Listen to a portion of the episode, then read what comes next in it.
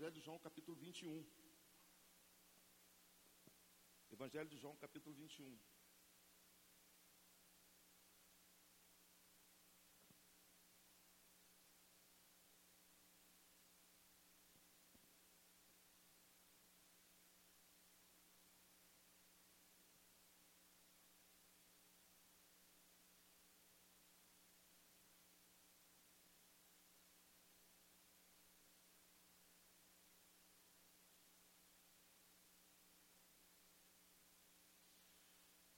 Capítulo 21, diz assim: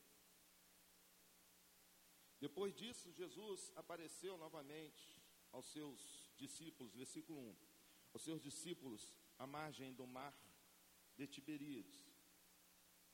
Foi assim: estavam juntos Simão Pedro, Tomé, chamado Dídimo, Natanael, de Caná de Galiléia, os filhos de Zebedeu e dois outros discípulos. Vou pescar, disse-lhes Simão Pedro. E eles disseram: Nós vamos com você. Eles foram e entraram no barco, mas naquela noite não pegaram nada. Ao amanhecer, Jesus estava na praia, mas os discípulos não o reconheceram. Ele lhes perguntou: Filhos, vocês têm algo para comer? Eles responderam que não. Ele disse: Lancem a rede do lado direito do barco e vocês encontrarão. Eles a lançaram e não conseguiam recolher a rede. Tal era a quantidade de peixes. O discípulo a quem Jesus amava disse a Pedro: É o Senhor.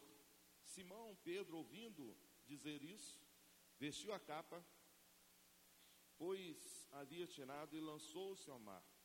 Os outros discípulos vieram no barco, arrastando a rede cheia de peixes, pois estavam apenas a cerca de 90 metros da praia. Quando desembarcaram, viram ali uma fogueira, peixes sobre brasas e um pouco de pão. Disse-lhes Jesus: Tragam alguns dos peixes que acabaram de pescar. Simão Pedro entrou no barco e arrastou a rede para a praia. Ela estava cheia. Tinha 153 grandes peixes. Embora houvesse tanto peixe, a rede não se rompeu. Jesus lhes disse: Venham comer. Nenhum dos discípulos tinha coragem de lhe perguntar: Quem és tu? Sabiam que era o Senhor. Jesus aproximou-se, tomou o pão e o deu a eles, fazendo o mesmo com o peixe. Essa foi a terceira vez que Jesus apareceu aos seus discípulos, depois que ressuscitou dos mortos. Depois de comerem, Jesus, depois de comerem, Jesus perguntou a Simão Pedro: Simão, filho de João, você me ama mais do que estes? Disse-lhe ele: Sim, Senhor, tu sabes que te amo. Disse Jesus: Cuide dos meus cordeiros. Novamente Jesus disse: Simão, filho de João, você me ama? Ele respondeu: Sim, Senhor, tu sabes que te amo. Disse Jesus: Pastorei as minhas ovelhas. Pela terceira vez, ele lhe disse: Simão, filho de João, você me ama? Pedro ficou magoado por Jesus, por Jesus lhe ter perguntado pela terceira vez: Você me ama? E lhe disse: Senhor, tu sabes todas as coisas e sabes que te amo. Disse-lhe Jesus: Cuida, cuide das minhas ovelhas. Oremos. Deus, obrigado, Senhor, por essa manhã. Que Deus nos conduza, Senhor Deus céu. Como igreja, tudo o que o Senhor irá fazer hoje de manhã e à noite, que possamos ter um coração sensível à voz de Deus. Perdoe os nossos pecados, Senhor, e os nossos corações, em nome de Jesus. Amém. A palavra de Deus nos fala que pela terceira vez Jesus apareceu aos discípulos. Jesus, quando Maria Madalena ela vai ao túmulo de Jesus, segundo a narrativa de João, capítulo 20, e ela se depara com um túmulo vazio, e ali ela vê a faixa de linho, como também o lenço que Jesus usava. Ela vai e vai, contar, vai, vai contar, isso para Pedro. E Pedro vem imediatamente, juntamente com, com um discípulo que Jesus amava. E quando Pedro chega e vê ali o túmulo vazio, a Bíblia nos diz que tanto Maria Madalena como Pedro, como o discípulo que Jesus amava, não compreenderam.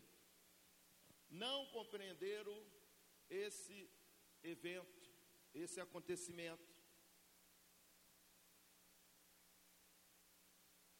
O que parece que os evangelhos tenta passar desde o nascimento a vida ministerial de Jesus, como a sua morte e ressurreição, é tentar fazer com que os seus discípulos entendessem esses acontecimentos.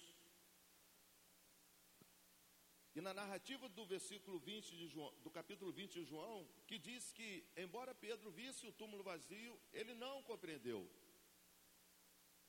Isso me chama atenção, minha como cristão, como aquele que quer seguir Jesus, de que eu preciso orar para Deus, para que eu compreenda a sua mensagem em meu coração. Eu preciso orar para Deus para que eu tenha sensibilidade para compreender o que o Senhor quer falar na minha vida e fazer através da minha vida.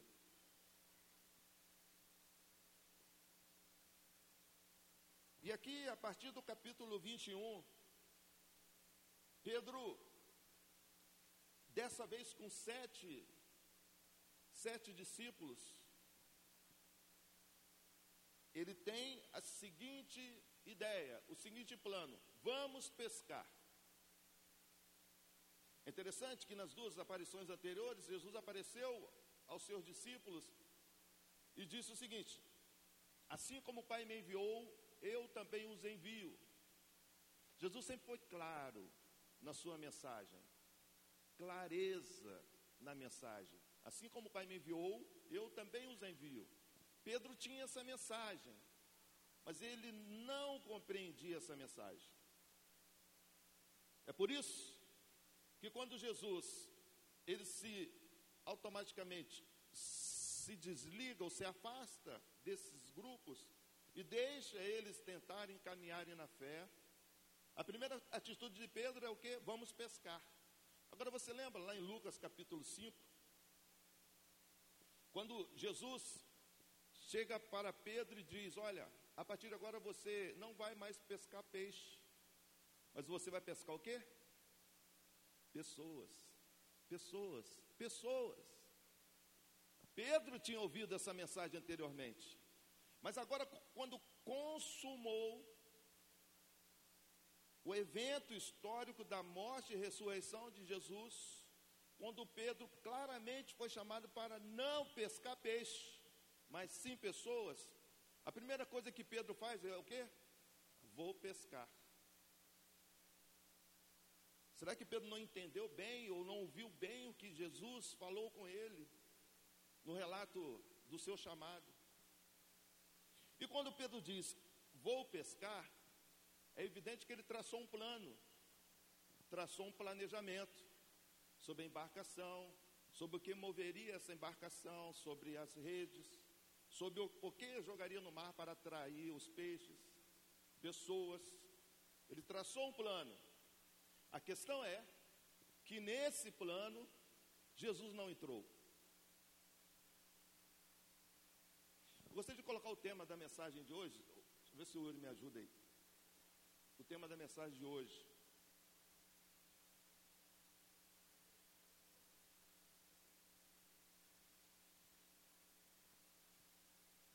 O meu amor por Cristo me leva a amar pessoas. Vou repetir. O meu amor por Cristo me leva a amar pessoas. É por isso que Jesus ele pergunta para Pedro: Tu me amas? Pedro diz: Tu sabes que eu te amo. Aí Jesus completa o quê? Então, apacente os meus cordeiros, apacente as minhas ovelhas, cuide de pessoas. E quando Pedro diz: eu vou pescar, Pedro está retornando a sua carreira, o seu início, que era de pescador. Ele traçou um plano e esqueceu aquilo que Deus tinha para ele, aquilo que o Senhor havia colocado já em seu coração. Não pescar peixe, mas pe pescar pessoas. Então, Pedro diz: Vou pescar, e tem mais. O que, que os outros disseram? Nós também vamos. O que a gente aprende com isso é que tem pessoas que são influenciáveis e pessoas que influenciam. Tem pessoas que têm o dom de influ influenciar o outro. Tem pessoas que têm o dom e a capacidade de arregimentar pessoas, fazer com que pessoas o sigam. E às vezes, essas pessoas que têm esse dom de influenciar pessoas, às vezes influencia para o, o bem, ou às vezes influencia para o, para o mal. E Pedro deixou claro que ele é uma pessoa que tinha esse poder de influenciar pessoas.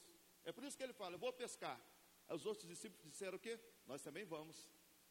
Eles nem questionaram Pedro, porque Pedro tinha esse dom de influenciar pessoas. Eles não questionaram Pedro. Tem alguém que tem influenciado a sua vida? Tem alguém que, que tem andado próximo a você, mas que tem te influenciado. Mas essa influência tem sido para o bem ou essa influência tem sido para o mal? Não se iluda não, meu irmão, minha irmã. Tem pessoas que têm uma capacidade tremenda de influenciar. Mas você tem que, que fazer a leitura bíblica e espiritual. Será que essa influência é de Deus? Será que o, o que essa pessoa está falando comigo o Espírito Santo está testificando no meu coração. Então Pedro diz: Vou pescar, e as pessoas acompanham Pedro. E a Bíblia nos diz que eles se afastaram 90 metros da praia. 90 metros de onde estava Jesus. Eu fico pensando que às vezes nós bate em nosso coração um certo desânimo, bate em nosso coração uma certa frustração na vida, por um motivo ou outro, e aí a gente vai se afastando de Jesus um passo, a gente se afasta de Jesus dois passos, três passos, quatro passos, e aí, quando Pedro deu por si, ele estava 90 metros. Às vezes a gente acha que 90 metros é pouca coisa para quem está no mar,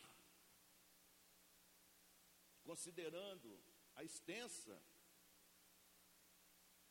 quilometragem do mar. Mas 90 metros foi o suficiente para que Pedro e aqueles que estavam com ele no barco tivessem quem sabe, uma das experiências mais difíceis na vida por uma noite. Somente por uma noite.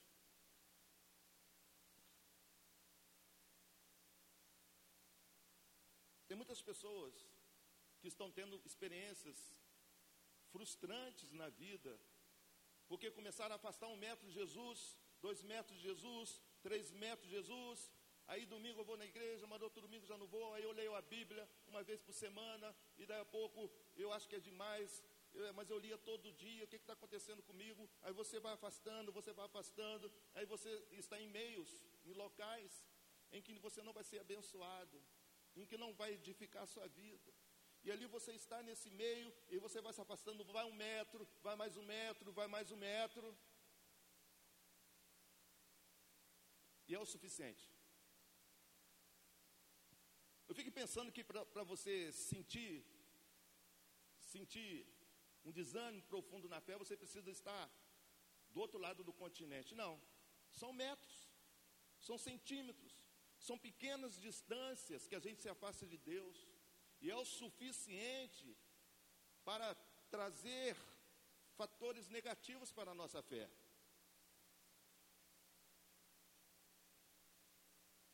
E aí, a gente vê lá em Provérbios capítulo 16, versículo 1. Salomão diz o seguinte: Ao homem pertencem os planos do coração, mas a re resposta da boca vem do Senhor. Ao homem pertencem os planos do coração, mas a resposta da boca vem do Senhor. A questão é, é que Pedro traçou um plano, mas não colocou Deus no centro desse plano. Salomão se sente muita vontade em falar sobre sabedoria. Porque lá em 1 Reis capítulo 3, quando o Senhor fala para Salomão, pede o que você quiser, eu te darei.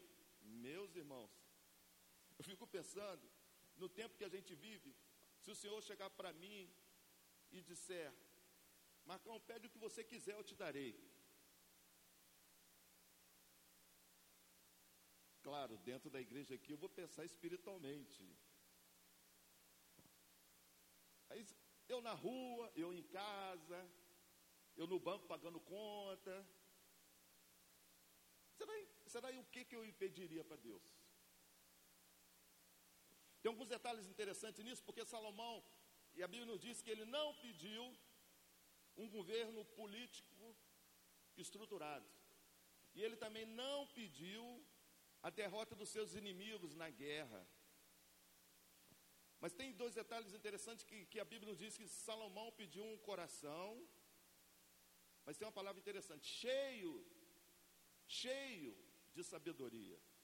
O que ele tenta nos ensinar é que o nosso coração, ele não pode estar um terço, ou dois quartos, ou a metade do Senhor. E é difícil falar isso para a nossa geração.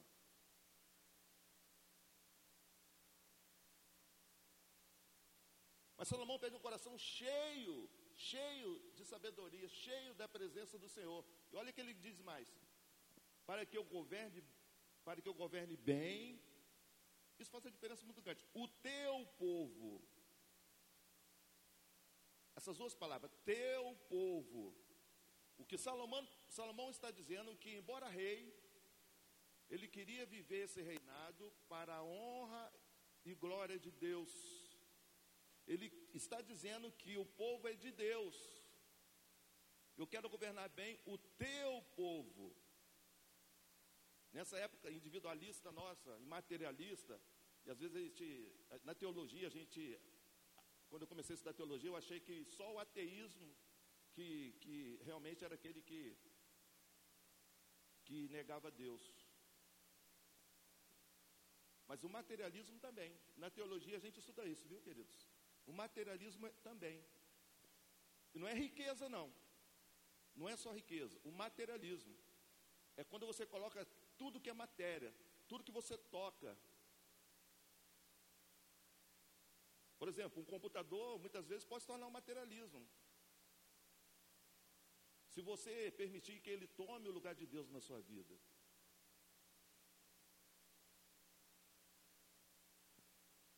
Então Salomão pede um coração cheio de sabedoria para governar bem o teu povo. O teu povo. E aí, eu aprendo com isso que a sabedoria que Deus me deu, e agora eu quero abrir um, um, um link aqui, porque sabedoria, a sabedoria, ela tem sua utilidade, mas sem o seu exercício, ela se torna inútil. Vou repetir.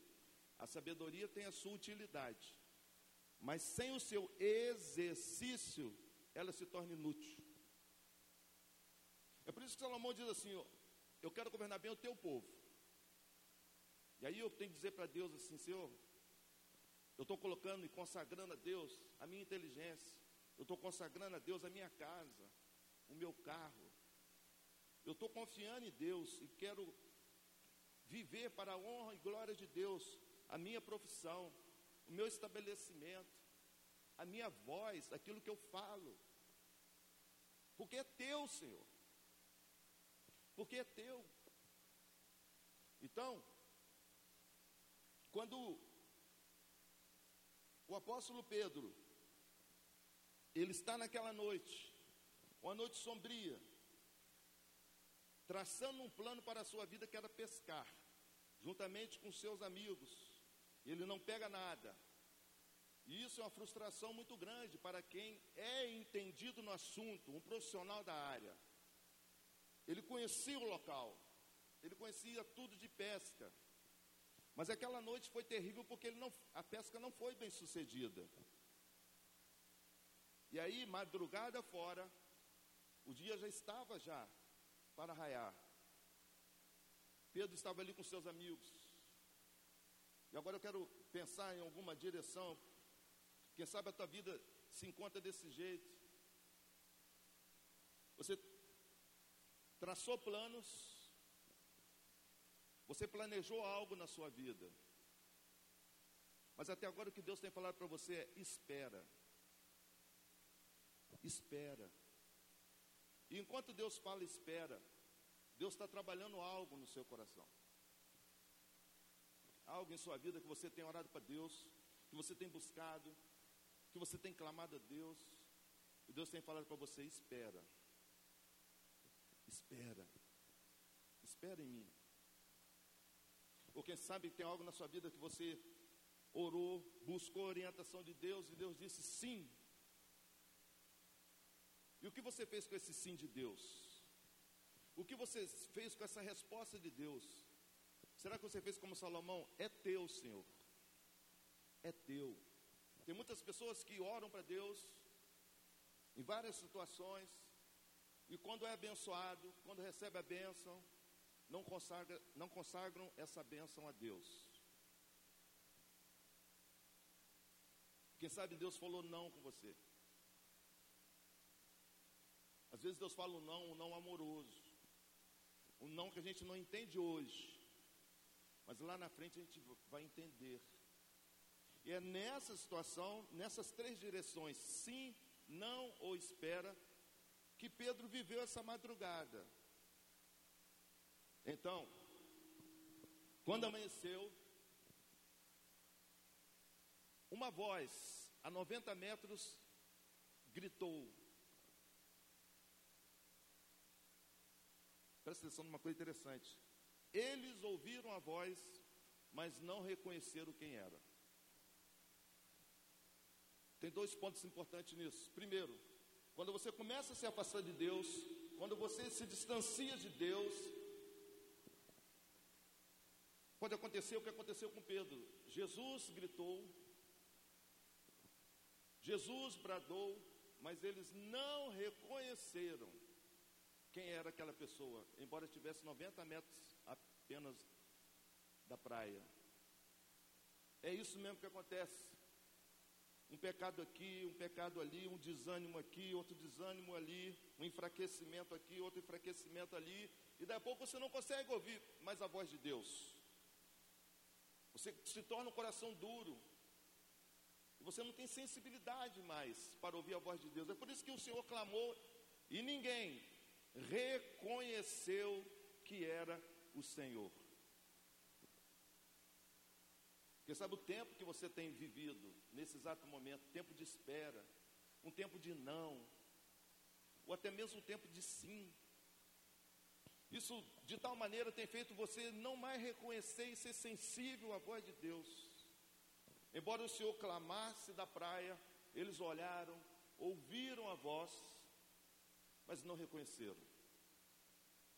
Quem sabe você tem vindo aqui, ouvido a voz, ouvido a palavra, você tem glorificado a Deus, mas você está vivendo um tempo que você não tem reconhecido, a palavra não tem entrado em seu coração.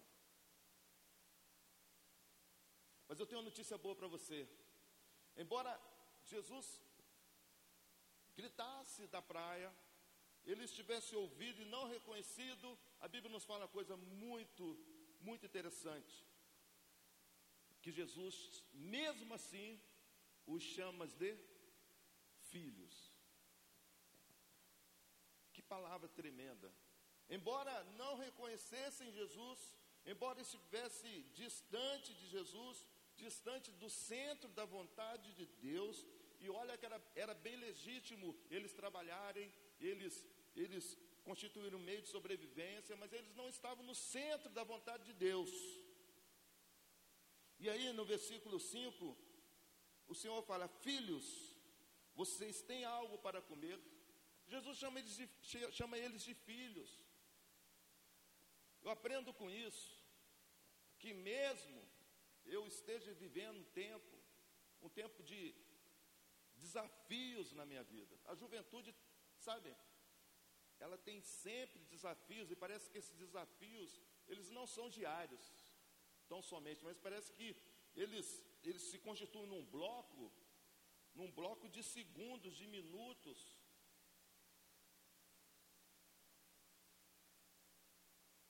Mas mesmo assim, o Senhor os chama de filhos. Talvez você está vivendo um tempo longe de Deus, afastado de Deus, mas Deus te chama de filhos. Talvez você tenha tomado a decisão na sua vida que você tem entrado nessa igreja aqui, essa decisão fica na, no, na sua orelha, fica no seu ouvido, e você vem na igreja, à medida que você vem, vem entrando, à medida que você senta, aí aquele negócio fica na tua cabeça, nossa, eu errei. Eu tomei uma decisão que eu não deveria ter tomado. Essa decisão está me afastando um metro, dois metros. Eu já não estou nem reconhecendo mais a voz de Deus. Mas o Senhor continua te chamando de filho. E quem é pai, sabe que isso é muito forte. Isso significa um elo de ligação ainda existente. O que Deus está dizendo para você é que ainda existe um elo de ligação entre você e Ele. Por isso que Ele chamou Pedro e os discípulos de filhos. Mas Deus não só chamou-os de filhos, mas Deus foi na sua ferida, na sua preocupação. O que o Senhor falou para eles, filhos, o que é que vocês têm para comer? Jesus, ele, ao chamá-los de filhos, ele tocou em suas feridas. Jesus, ele tocou naquilo que trazia preocupação. Preocupação para os seus amados discípulos. Ele foi ali, ali. Aquilo ali que estava conturbando e desanimando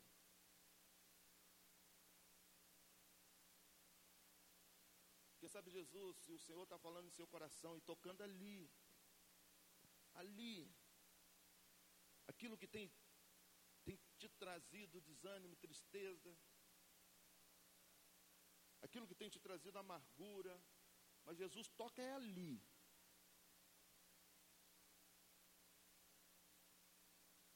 Quando Jesus tocou na maior necessidade, daqueles discípulos, Jesus já tinha resposta.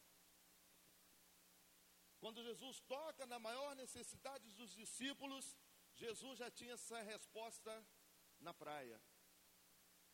E Jesus perguntou: Vocês têm alguma coisa para comer? E eles disseram: Não, Senhor, não pegamos nada. Jesus falou que Vem cá, eu quero vocês próximo de mim novamente. Aqueles que estavam a 90 metros, Jesus chama, chama eles de filhos. Jesus toca em suas necessidades. E Jesus chama eles e dizem: sentem aqui, porque eu tenho a solução para os seus problemas. Eu tenho a solução para as suas necessidades. Eu tenho a solução para os seus desafios que você está vivendo. Eu tenho a cura para aquilo que tem te trazido tristeza, para aquilo que tem te trazido remorso, para aquilo, para aquilo que tem te conturbado, aquele arrependimento por alguma atitude que você tomou na sua vida, e isso tem matado a tua fé. Tem pessoas que carregam fardos por uma decisão que tomou na vida, e aquele fardo fica em seu coração, fica em sua mente, e aí começa a andar de cabeça baixa, mas o Senhor te chama de filhos e o Senhor tem a solução, tem a cura para isso. É por isso que quando ele chama os discípulos para virem até ele, Jesus já estava o quê? Com a fogueira pronta, com o peixe assando, com o pão.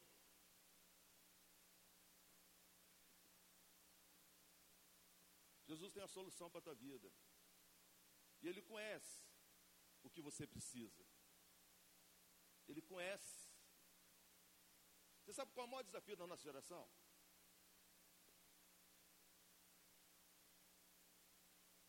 Nós vivemos num tempo tão, tão autossuficiente, tão autossuficiente, que o vir no altar, vir na, na presença de Jesus, parece que foge do nosso controle. É interessante que Jesus no Getsemane, ele já chegando próximo ao seu sofrimento e vendo ali, ó, servindo na mesa ali, com todo amor, a pessoa que iria traí-lo. Jesus, ele, ele chama três amigos, os mais próximos, e ele começa a orar. Ele começa a orar, meus queridos, Jesus, ele sendo Deus, ele está nos passando a lição, que nós precisamos de tirarmos a nossa autossuficiência e pedir ajuda. Pedir ajuda. Pedir ajuda de Deus, pedir ajuda dos amigos, pedir ajuda de pessoas que vão te influenciar positivamente, vão te influenciar, influenciar naquilo que é relativo ao caminho de Deus. É por isso que Jesus, sendo Deus, no momento que ele mais sofreu, ele chamou três, ou vem cá comigo. Venha cá comigo. Eu estou precisando um apoio. Ore comigo. Isso é uma lição de humildade. É uma lição de dependência de Deus. E quando ele sobe, ele começa a orar a Deus e diz: Pai, se for possível, afasta de mim, mas que não seja feita a minha vontade, mas a tua. Jesus, ele, ele, ele esboça o seu lado humano. Presta atenção. Jesus esboça o seu lado humano de dor, de sofrimento, de angústia, de questionamentos. E ele busca a ajuda de Deus, do seu Pai celestial. Que falta na nossa geração é a gente se humilhar, a gente buscar a face de Deus, deixar essa autossuficiência nossa. Porque em tudo a gente tem que ser o primeiro, não é isso? A fase da nossa geração é essa. Em tudo eu tenho que ser o primeiro.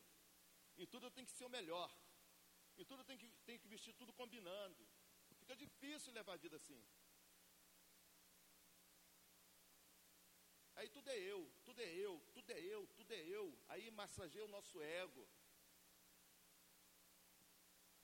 Aí Jesus chama três amigos e diz assim: Eu estou precisando da ajuda de vocês. Eu estou indo orar, pedindo ajuda do Pai. E vir no altar, consagrar sua vida, é você dizer assim: Eu dependo de Deus, eu estou vivendo um tempo desafiador. Jesus, no momento difícil dele, foi ao Pai, queridos, foi orar. Foi ali se humilhar e dizer: Eu dependo do Senhor. E quando quando Jesus ele diz para, para os seus discípulos: joguem a rede para o lado direito. E eles vão e jogam a rede e pegam 153 grandes peixes. Vamos pensar um pouco, traçar um paralelo com aquilo que aconteceu em Lucas capítulo 5, quando Pedro jogou a rede, pegou um grande número de peixes, e a Bíblia nos fala uma coisa interessante. Pedro pegou aquela rede, jogou para dentro do seu barco. Olha que detalhe interessante. Jogou a rede para dentro do seu barco. O que, que aconteceu com o barco de Pedro? Começou a afundar. Que ensinamento Jesus nos passa? Principalmente a Pedro. Pedro, a pesca é minha. E peixe naquela época significava vida. E Jesus está tentando tratar com Pedro de que pessoas ou peixes em seu barco não significaria que Pedro deveria se achar a pessoa mais importante, concentrando aqueles peixes em seu barco. E aí gerar uma acomodação na vida de Pedro. Não só uma acomodação, Mas também Pedro poderia gerar uma certa soberba. Os peixes estão todos nos meus, nos meus barcos. Às vezes a gente se acomoda na fé. A gente acomoda de tal maneira que diz assim: ah, eu tô, minha fé está boa, o número de irmãos nessa igreja aqui está bom, o barco nessa igreja já está cheio já. E aí, quando vem um visitante na nossa igreja, nós temos que sentar com eles, temos que abraçar esse visitante, não deixar, somente para, não, não deixar isso somente para o Serginho, para o Messias, para o pessoal da recepção, não nominar isso. Mas eu também faço parte disso. Porque Pedro, quando ele colocou aqueles peixes no seu barco, lá em Lucas capítulo 5, a Bíblia nos diz que ficou tão, tão justinho a coisa, mas Jesus olhou aquilo e o barco começou a afundar. Se nós não transbordarmos amor em nosso coração como irmãos, como cristãos, a gente pode colher um fruto muito, muito sério, muito amargo lá na frente. Agora, na segunda pesca, repare a diferença. Quando eles pegaram o peixe, o que eles fizeram? Eles não jogaram no barco de Pedro. Eles vieram arrastando. Eles vieram arrastando. O que se pesca muito hoje aí em dia? Arrastão. O que Jesus está ensinando, diferente da primeira lição, em Lucas capítulo 5, em que Pedro concentrou toda a pescaria ali em seu barco, Jesus está nos ensinando que, a, que após a sua ressurreição, todas as pessoas deveriam ser arrastadas para o seu reino. É por isso que nessa segunda pesca, nessa, nessa pescaria relatada aqui em João 21, eles não colocaram aquilo no barco de Pedro, não, senhores. Eles começaram a arrastar. Arrastar. É isso que nós temos que fazer nessa cidade. É isso que nós temos que fazer onde nós estivermos. Arrastar as pessoas para o reino de Deus. Então, Jesus, ele dá um significado especial ao problema que Pedro e seus discípulos estavam passando. Jesus resolve o seu problema. E Jesus chama os seus discípulos para se sentar junto dele. Jesus, quando resolve o teu problema, ele quer que você sente com ele. Às vezes nós recebemos um sim de Jesus, um sim do Senhor, eu tenho uma causa na justiça para, para, para resolver, eu tenho um problema de saúde, eu tenho uma questão relacional, eu tenho, eu tenho uma, um, um, uma questão que tem me trazido desconforto tremendo, uma questão emocional, e Jesus resolve. Jesus resolve. Meus irmãos, eu falo aqui com muito carinho, mas é, é, tem mãe por exemplo, que tem uma dificuldade muito grande para engravidar, né? Tem, tem, tem mães não, que já têm mais facilidade, né? Mas tem mães não, que clamam anos. Eu conheço um amigo, um amigo meu, na época de, de, de, de profissão, e nós éramos, concentrávamos juntos, ficávamos juntos no mesmo quarto, e a esposa dele não engravidava, não engravidava, não engravidava, e ele, ele começou, e a gente, e ele orando, orando, orando, e tentando de tudo, ele começou a fazer inseminação, e aí os tratamentos de, de maiores destaques lá em Curitiba, ele fez, e a resposta era sempre qual? Não. Não. Espera. Espera. E ali a esposa dele já aflita, e, e aí eu, eu e minha esposa ali, sabe, conversando com eles, tentando cuidar um pouco deles, tentando levar a entender que há, há tempo para todas as coisas. E ali eles gastando um dinheiro muito grande, e a esposa dele não engravidava. O que ele fez? Foi lá no Nordeste, porque ele era da Bahia, e adotou uma criança. Adotou uma criança. Coisa mais linda, criança. Parece até com ele. Eu nunca vi nada disso. Parece até com ele. E aí ele adotou a criança, sabe? E assim, mostrando a criança para todo mundo. E o pessoal falava: Nossa, o seu filho o seu filho parece muito com você. Pouco tempo depois, o que aconteceu com a esposa? Engravidou. Ela engravidou.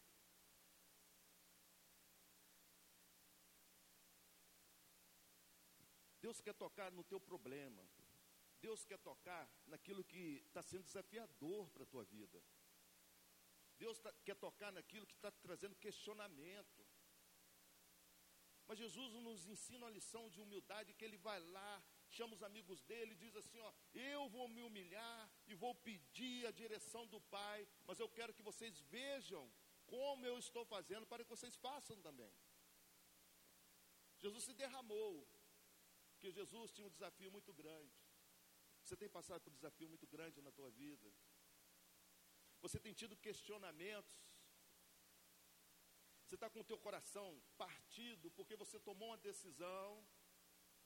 E essa decisão agora tem, tem trazido, durante anos, não só consequências, mas também uma dor profunda. Deus quer tocar, Deus quer te curar. É isso que ele fez com os discípulos. Vocês têm alguma coisa para comer? E eles, não, passamos a noite toda aqui em angústia. Jesus falou: vem cá, senta perto de mim. Eu já estou aqui com a comida pronta. Não distancie, não. Não distancie mais e mais, não. Eu quero vocês aqui perto de mim, sentado comigo. Eu quero vocês desfrutando da minha presença. É por isso que Jesus pergunta para Pedro três vezes: Tu me amas? Tu me amas? Tu me amas? Aí eu termino dizendo: Pedro diz: Tu sabes de todas as coisas, tu sabes que eu te amo. E Jesus conclui: Apacenta as minhas ovelhas, apacenta os meus cordeiros.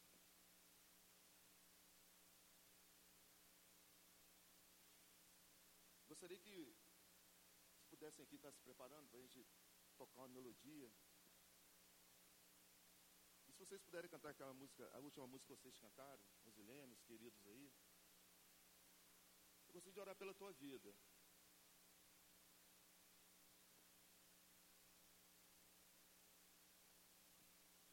Eu gostaria de orar, orar para Deus que Deus pudesse falar aos nossos corações, Deus pudesse dizer para você essa manhã, assim como Deus falou para Pedro os discípulos: vocês têm de comer? Jesus tocou ali naquela necessidade. Qual é a tua necessidade? Qual, é, qual tem sido a sua necessidade, o seu desafio, o seu questionamento?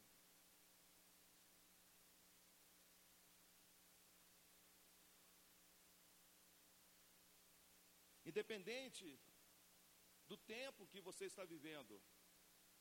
Será que quer dizer para Deus essa, essa manhã? Eu vou fazer, eu gostaria de orar em três direções. A primeira, será que você quer dizer para Deus essa manhã, como igreja, Pai? O meu amor por Cristo me leva a amar pessoas.